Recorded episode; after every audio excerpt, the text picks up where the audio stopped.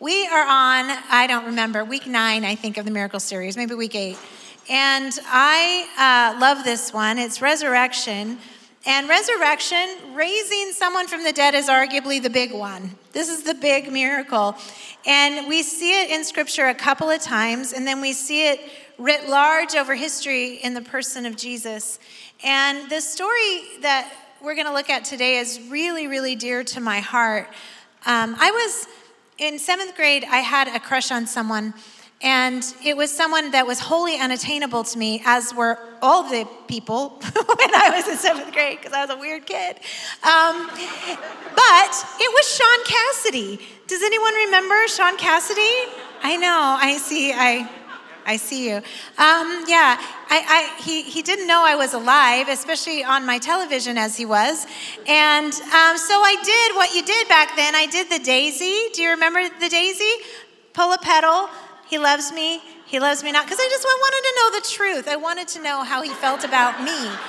So he loves me, he loves me not, he loves me. And, and you know, the thing about the daisy is once you get toward the end, you can do the math you can add it up and you're like, oh, this is not going to go my way. And so if it's not going to go your way, you can scrap it real fast and get a new one, which I did a lot of times and it still never went my way, even one time. And uh, it, it is the thing, it's so silly, but the daisy has also been part of my relationship with Jesus. He loves me, he loves me not. Now he loves me, I'm in love. He loves me not, that relationship didn't work out. He loves me. I'm blessed. He loves me not. The check bounced. Remember checks? Shaun Cassidy wrote checks too, I'm guessing. um, I realized at some point that that was part of my relationship with God, that circumstances often de- determined whether or not I felt loved by Him. And in 2010, about a week after my husband had found out, we got our first whisper that we might be facing ALS or Lou Gehrig's disease. When we got that first little moment, I was scheduled to preach at my church that Sunday, and nobody knew, just the two of us. And I sat down and I read this story that I'm going to talk to you about today. And it's become one of the big stories of my life because I think that we can easily live in a place without realizing it that we're viewing the love of God through all the many, many things that we use to prove it or disprove it. And in John chapter 11, we see lots of people have these meetings with Jesus. They land on common ground with him. They watch what he does. They watch the miraculous power working through him. They watch for a moment of time where he doesn't use his miracle power, lets his friend die. And you can see the mechanism working in each of their brains to say what they believe about Jesus because of what they see with their eyes. And I love, love the book of John. I love it. John writes this gospel decades after the last gospels have been written and been the, those gospels have been everywhere. Everybody knew about those gospels, but something in John says, I want to sit down and I'm going to write my own story. I'm going to tell them this story myself. And he includes a lot of stories that nobody else includes in their gospels, including the one we're going to look at today. Without John, we wouldn't have the woman at the well, we wouldn't have the woman caught in adultery, and we wouldn't have the miracle of Lazarus.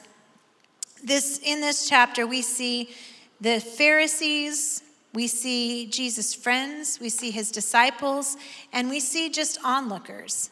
And probably at any point in my life, I have fit into one of those categories. I have been an onlooker, I've been a friend, I've been a disciple, and I've been a Pharisee. And I can see myself in all of these responses. And so I want to approach this text with reverence, knowing that John meant for us to read it today. John meant for us to know something about the love of God we couldn't have known otherwise. John is the disciple that seems to be much the most in touch with the fact that he is loved by God. Is he the disciple that Jesus loved? Yes, but I don't think it's because he thinks he's most loved. I think he's just the disciple that knows he's loved. It's not that Jesus loved him more, it's that John has an awareness that his whole identity boils down to this loved by God. His daisy is He loves me, He loves me more, He loves me, He loves me even more, He loves me, He loves me, He loves me, and it works out every time. He pulls those petals, and every single time He is still loved by God. So, we're going to come to this text with reverence because it is beautiful, and we're going to look at the witnesses to the work of Jesus Christ. Now, a certain man named Lazarus was sick. He was from Bethany, the village where Mary and her sister Martha lived. It was the Mary who anointed the Lord with perfume and wiped his feet with her hair, whose brother Lazarus was sick. So the sister sent word to him, saying, Lord, he whom you love is sick.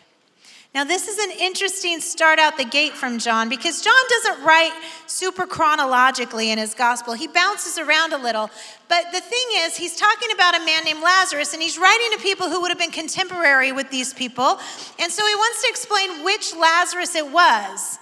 Now, I know Lazarus is not on the top of any baby name charts right now but it was popular then. And of course, as it happened, someone came to me after the service and said, Our grandson's name is Lazarus. So cool. Um, but this Lazarus, there's two in the Bible, and, and, and Lazarus was a popular name in this era. And so John wants us to understand which Lazarus he's talking about. So, in order to tell us who Lazarus is, he tells us who his sister is. And he jumps ahead to the next chapter. We're not there yet, but he grabs a story out of that chapter where Mary anoints Jesus with her perfume and, and wipes his feet with her hair. And Jesus says, uh, John says, you know, it's the woman who poured the perfume on Jesus' feet and wiped with her hair. It's that Mary, because if there's one name more popular than Lazarus, it's Mary. There's four in Jesus' inner circle. And so Mary is identified by this one act. In fact, Lazarus is identified by this one act of his sister. And he's about to get raised from the dead. And he is known as the sister of the woman who did this extravagant act of worship. In fact, it's not just the sister of Lazarus. He, Lazarus isn't just the brother of Mary, it's the village of Mary. The village of Mary is named Bethany, and that means house of praise. This is how one act of worship can reverberate throughout all of human history that we are standing here today talking about this, identifying a man who was raised by the dead by his sister because she was a worshiper from the depths of her heart. This is how I want to be known. This is how I want this church to be known. A church that worshiped even when it was really, really hard. Even when it didn't make sense, even when it felt lonely, even when it felt like it was against all the odds. We are people of worship. And so the sisters send word. These three, Mary, Martha, and Lazarus, probably would have been in their early mid 20s. They're young people, young adults. And um, they send a message to Jesus. And the message is very telling. It just says, Lord, the one you love so very much is very sick. They don't feel like they have to connect the dots for him. Apparently, they don't feel like they need to make a formal request that he come to their house, please, and heal their brother. They assume that Jesus, knowing Lazarus is sick, will motivate him to move toward their need. That's what they assume to be true about the love of their friend toward them. That's what I assume to be true about the love of my friend toward me. I cannot tell you all the times I said to Jesus, The one you love so very much is very sick. And Jesus hears them. Augustine says, They did not say, Come, but only, Lord, behold, he whom you love is ill, as if to say, It is enough that you know, for you are not one that loves and then abandons. Read that line again. For you are not one that loves and then abandons. This line, I think, holds the heart of so many of our questions. I see your power. I see your sovereignty. I get that you created all the cool stuff. I get that you get mad at bad people. But what about when I feel abandoned? What about when you don't show up on time? What about when things don't go like I hope they would go? This will be the crux of all the questions moving forward in this story. When Jesus heard this, he said, This sickness will not end in death, but on the contrary, it is for the glory and honor of God, so that the Son of God may be glorified by it. Now, Jesus and uh, John always does this thing where he puts like little sticky notes in his commentary. I love doing this when I read anything. I'll put a little sticky note saying my own thoughts about what I'm reading. John gives us this extra information. He wants to keep telling us who's who, and he gives us context. And here he says, um, now, Jesus loved and was concerned about Martha and her sister and Lazarus and considered them dear friends. He wants you to understand, please get it. He really did love them, even though what he's about to do isn't going to look like he loved them. So he says he's concerned about them. So even when he heard that Lazarus was sick, he stayed in the same place two more days. He stayed. He wouldn't go. He stays two more days, and this is a heartbreaking statement, but John makes sure we understand how Jesus felt about them and that he was concerned about them. And yet, two days, he waited, Lazarus dies, and Jesus finally says, It's time to go. It's time to go see Lazarus. When Jesus arrived, he found that Lazarus had already spent four days in the tomb. Now, Bethany was near Jerusalem, a little less than two miles away, and many of the Jews had come to Martha and Mary to console them in the loss of their brother. So when Martha heard that Jesus was coming, she went out to meet him, but Mary stayed at home. These are two responses to sorrow, two very, very different responses to sorrow. You may see yourself already in one of these women. Martha goes out to meet Jesus. Martha has a little something to say to Jesus.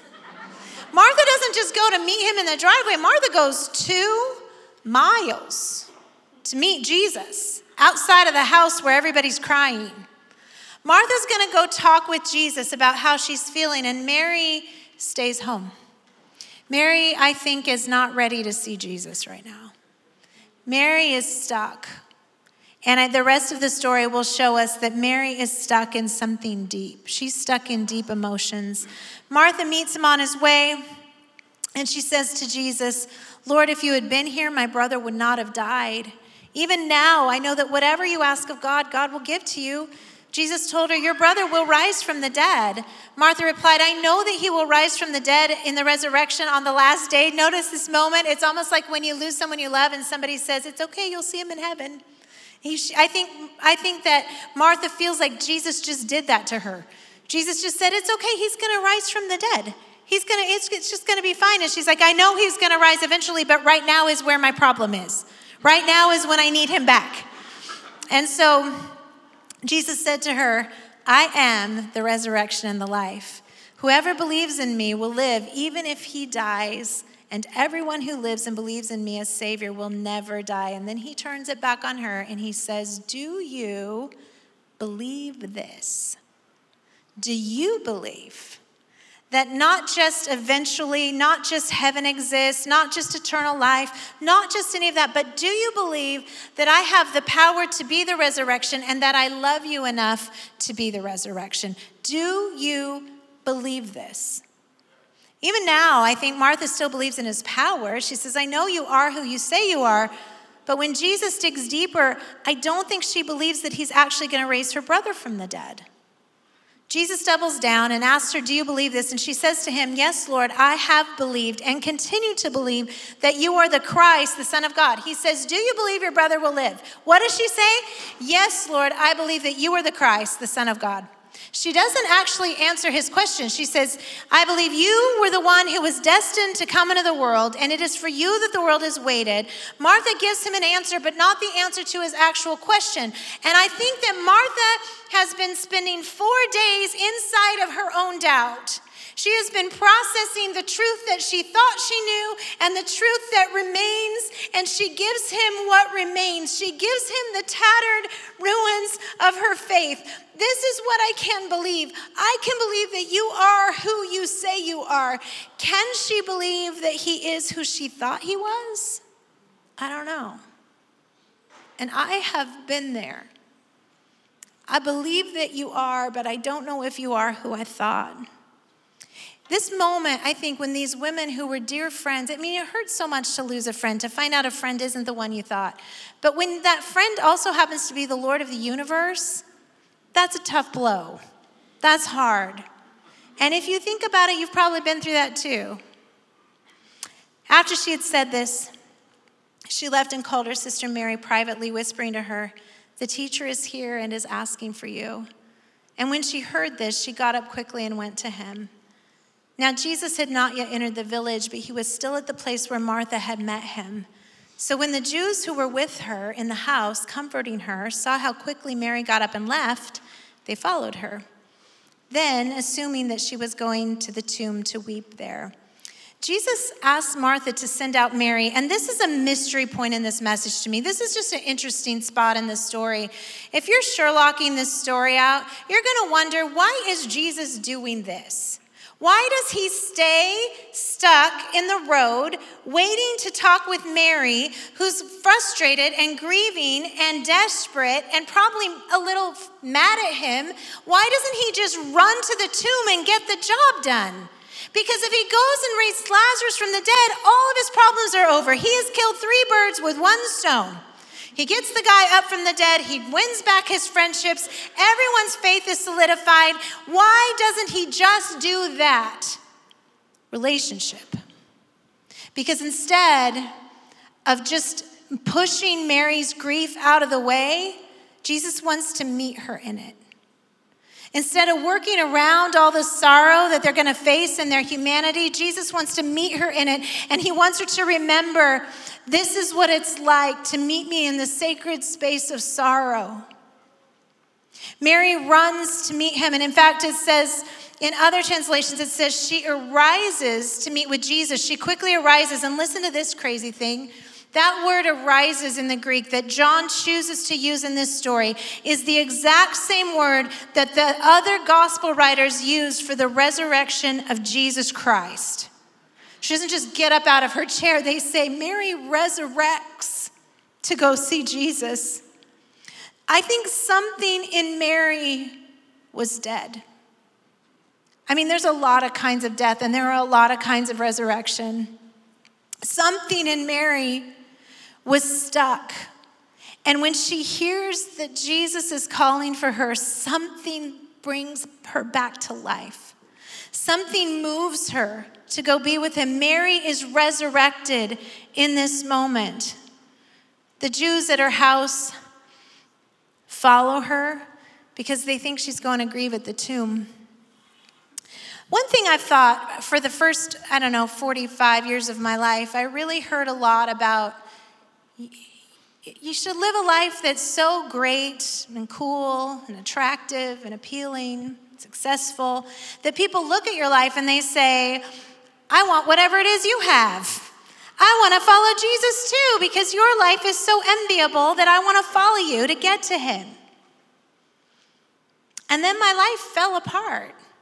Then I become I became like the, everybody's worst case scenario. And I had to deal with this idea, and I see it in this story that these people follow Mary's grief to get to Jesus.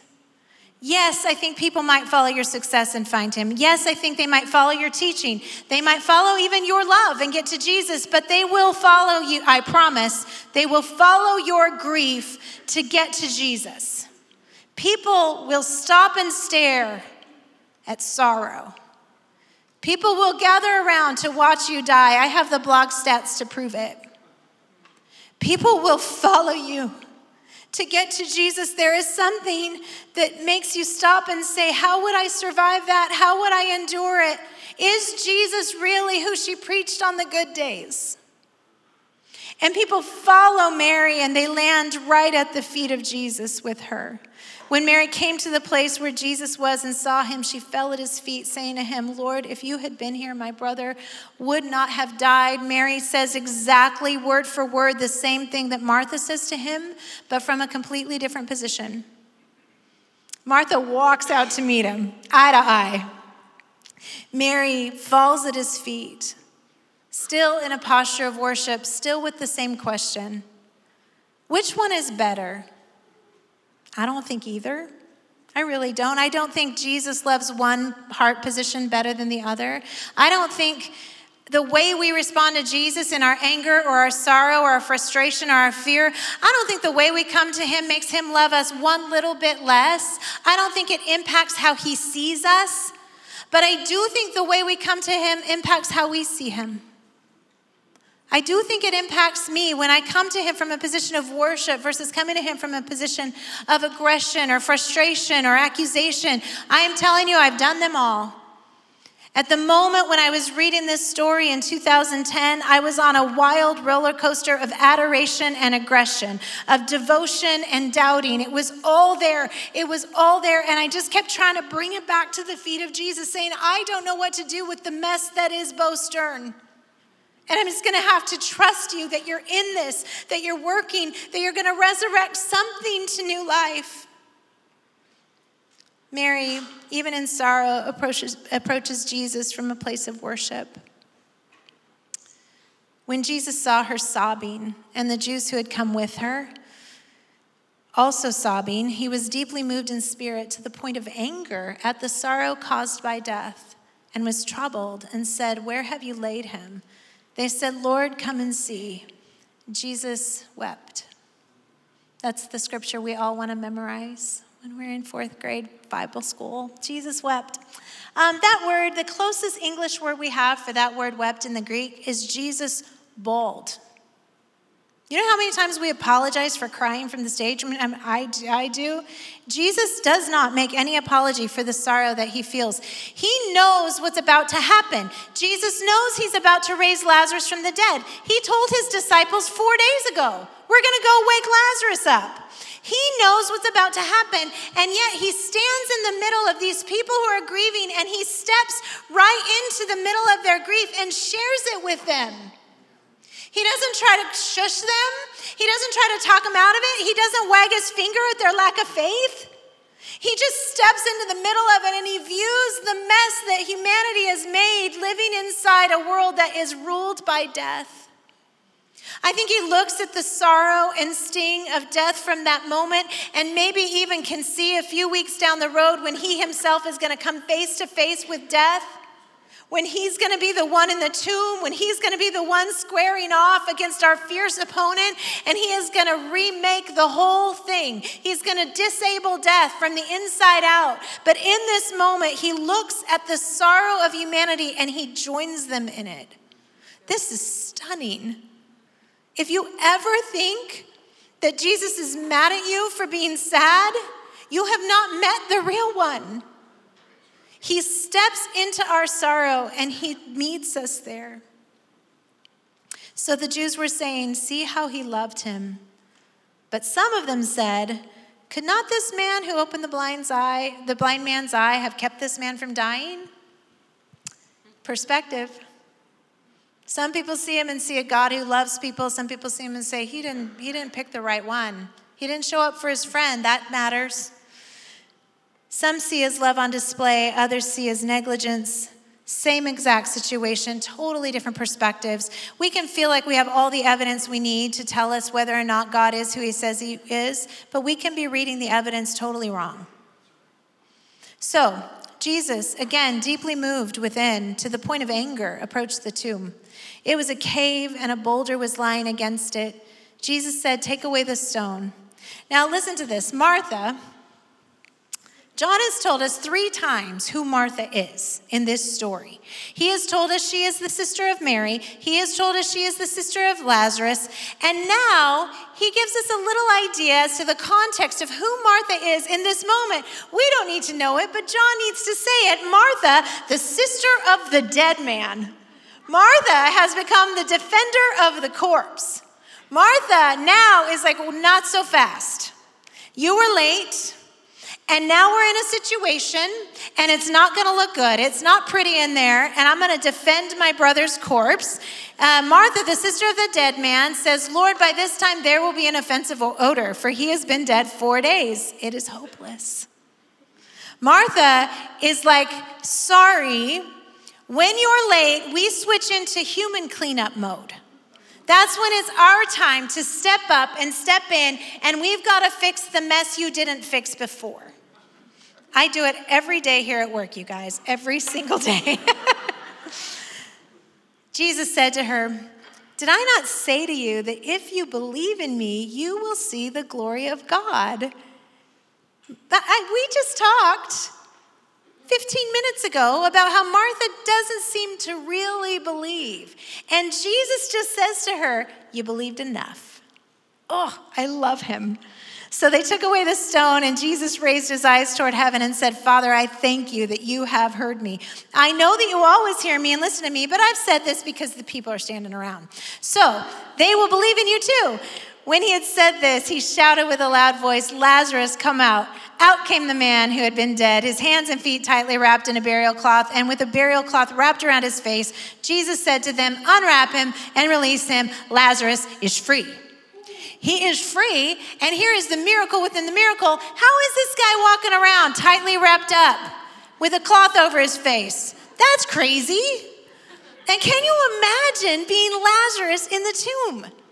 He has been in there. I don't know what he's experiencing as a dead guy, but I know at one point he hears the voice of his friend. He hears him. And what does his friend say? His name. Ooh, Jesus says his name. And he says, Come out. And Lazarus wobbles out, I would assume. And Jesus says, unwind him and release him. And I was thinking, I talked to the youth about this recently. I was thinking, what if Lazarus would have been like, uh, mm, no, I don't know. I think I'm good. I don't. I think I'm going to keep these clothes. I think I'm going to keep these up wrapped tight because you were late once, and you'll probably be late again. And I'm, I'm maybe just going to hang out here for a while and see if this lasts. I'm going to see if I'm still alive tomorrow. I'm going to see if this still works. And I think that would be absurd to stay in the stinky clothes, to live inside the stench of death, to live bound up by something that won't set you free, won't let you go, holds you to your past and your death and your sickness and your history. And I do it all the time. I stick just close in there and go, well, maybe I just stay here because I'm not sure I can trust him if I let him truly set me free. Just like that, the nightmare is over. Lazarus escapes the jaws of death. It's a bona fide miracle, the likes of which few of them have ever seen. And this ought to turn the world upside down, right? Let's look.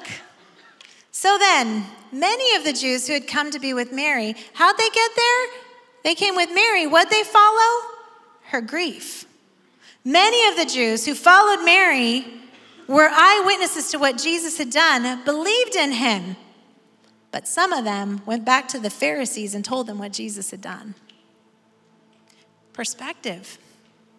Some of them saw an actual dead guy walk out of a tomb and believed.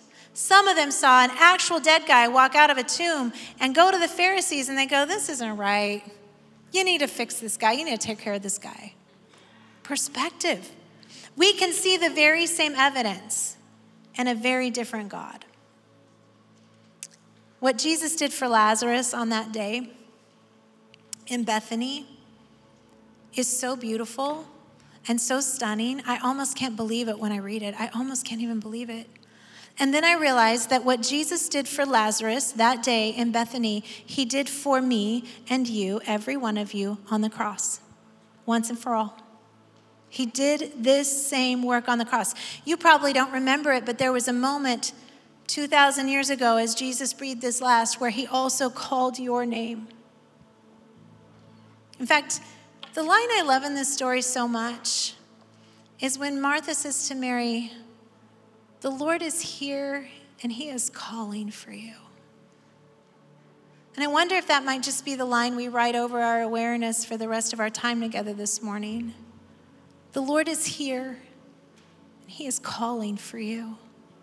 He is calling you to come out of the sickness and the death and the destruction that wraps around us, that holds us in, that suffocates the life and joy and freedom right out of us, and we don't even realize it. And all we do is just try to keep decorating the walls of our tomb and make it more livable and make it try to stink less and make it an easier place to be at home. And Jesus is calling your name, calling you to come out, calling you to come out where the people are, come out where freedom is, take off the clothes that keep you stuck, and find what it means to have life and life and more life. That's the work of Jesus in our world and in our lives. Once and for all, Jesus disabled death on the cross. Colossians 2 When you were dead in your sins and in the uncircumcision of your flesh, flesh, God made you alive with Christ. He forgave us all our sins, having canceled the charge of our legal indebtedness, which stood against us and condemned us. He has taken it away, nailing it to the cross, and having disarmed the powers and authorities, He made a public spectacle of them, triumphing over them on the cross. Jesus in death was the ultimate triumph. It is the most upside down story ever written anytime time. Upside down, crazy. Jesus dies and triumphs over death forever. Ephesians 2. But because of his great love for us, God, who is rich in mercy, made us alive with Christ even when we were dead in transgressions. He didn't come rescue you from the hospital, he came to rescue you from the morgue. You were dead. Now you're alive. It is by grace you have been saved. And God raised us up with Christ and seated us with him in the heavenly realms in Christ Jesus, in order that in the coming ages he might show the incomparable riches of his grace expressed in his kindness to us in Christ. Jesus, Christ Jesus is not just powerful and not just sovereign, He is kind and He loves you. He loves you. And I don't know where you find yourself today. I don't know what circumstances got you out of bed this morning or brought you in this room today. But I know He knows your name and I know He's calling. Would you just pray with me? And I just want to make a moment.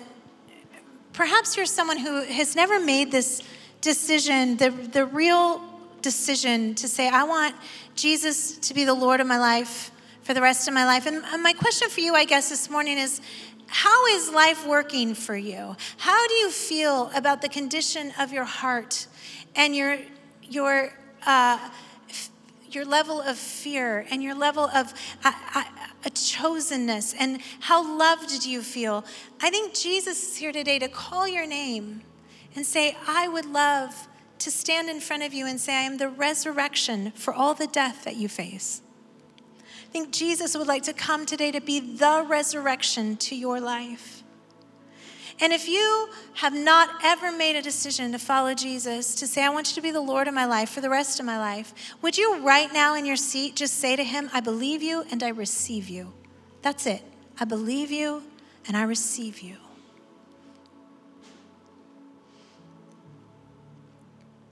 And perhaps you made a, this commitment so long ago that it doesn't, you don't remember it, or it's lost its traction in your life, or you have slipped into a life of doubt or despair. And you say, I just want today to recommit. I want to say again that you are the Lord of my life for the rest of my life. You are the re- resurrection. If that's you this morning, would you say in your seat to your Lord, I believe you and I receive you.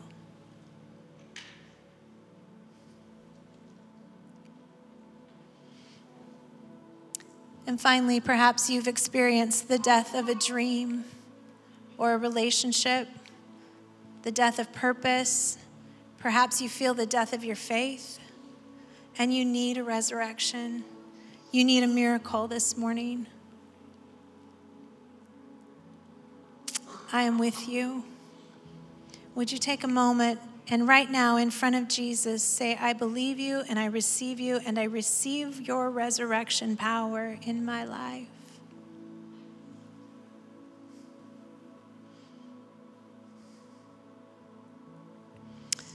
God of all grace, we thank you. And we ask that you would meet each one exactly where they are. I love that you don't do mass production. You're not trying to homogenize any of us. You're here to meet with each one of us. You call us by name. You know the tombs in which we live. You know the clothes we wear. You know where death is calling shots in our life. And so, God, we ask that you would come and be the miraculous resurrection we all are looking for. We give you glory. We love you. Amen. Hey, I we're going to do baptisms in the courtyard. And it could be that you just made a decision to follow Jesus, or you just recommitted your decision to follow Jesus, or it could be that today is a particular day in your life where you need to experience a resurrection. And if that is you and you haven't signed up, we don't care we want you to get baptized this morning. If that's you and you say, I want this in my life, I feel my heart pounding, I feel God is calling me to this, we want you to do that. And the way to do that is during this next song, you just go back out those doors right there. Oh, we have wave, hands waved in the back. It's Kimberly and Carol Ann in the back. And they will take you exactly where you need to go. Don't worry if you don't have a towel. Did you bring a beach towel in your bag? Because probably not. We've got. We've got you. We'll take care of you. But Kimberly and Carol Ann will get you connected in the back and you will get baptized today. It's not the coolest thing choosing to be buried to your old life. Sometimes we really like our old life, but you get to come up out of that water into something new and fresh and real and Jesus. That's what happens. And so this could be the day. This could be the day for you. And that'd be so cool. So, we're going to sing this song, give you a chance to respond to that if you'd like to, and then I'm going to come back and close this up.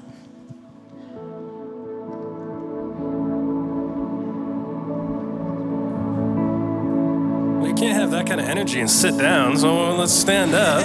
Come on.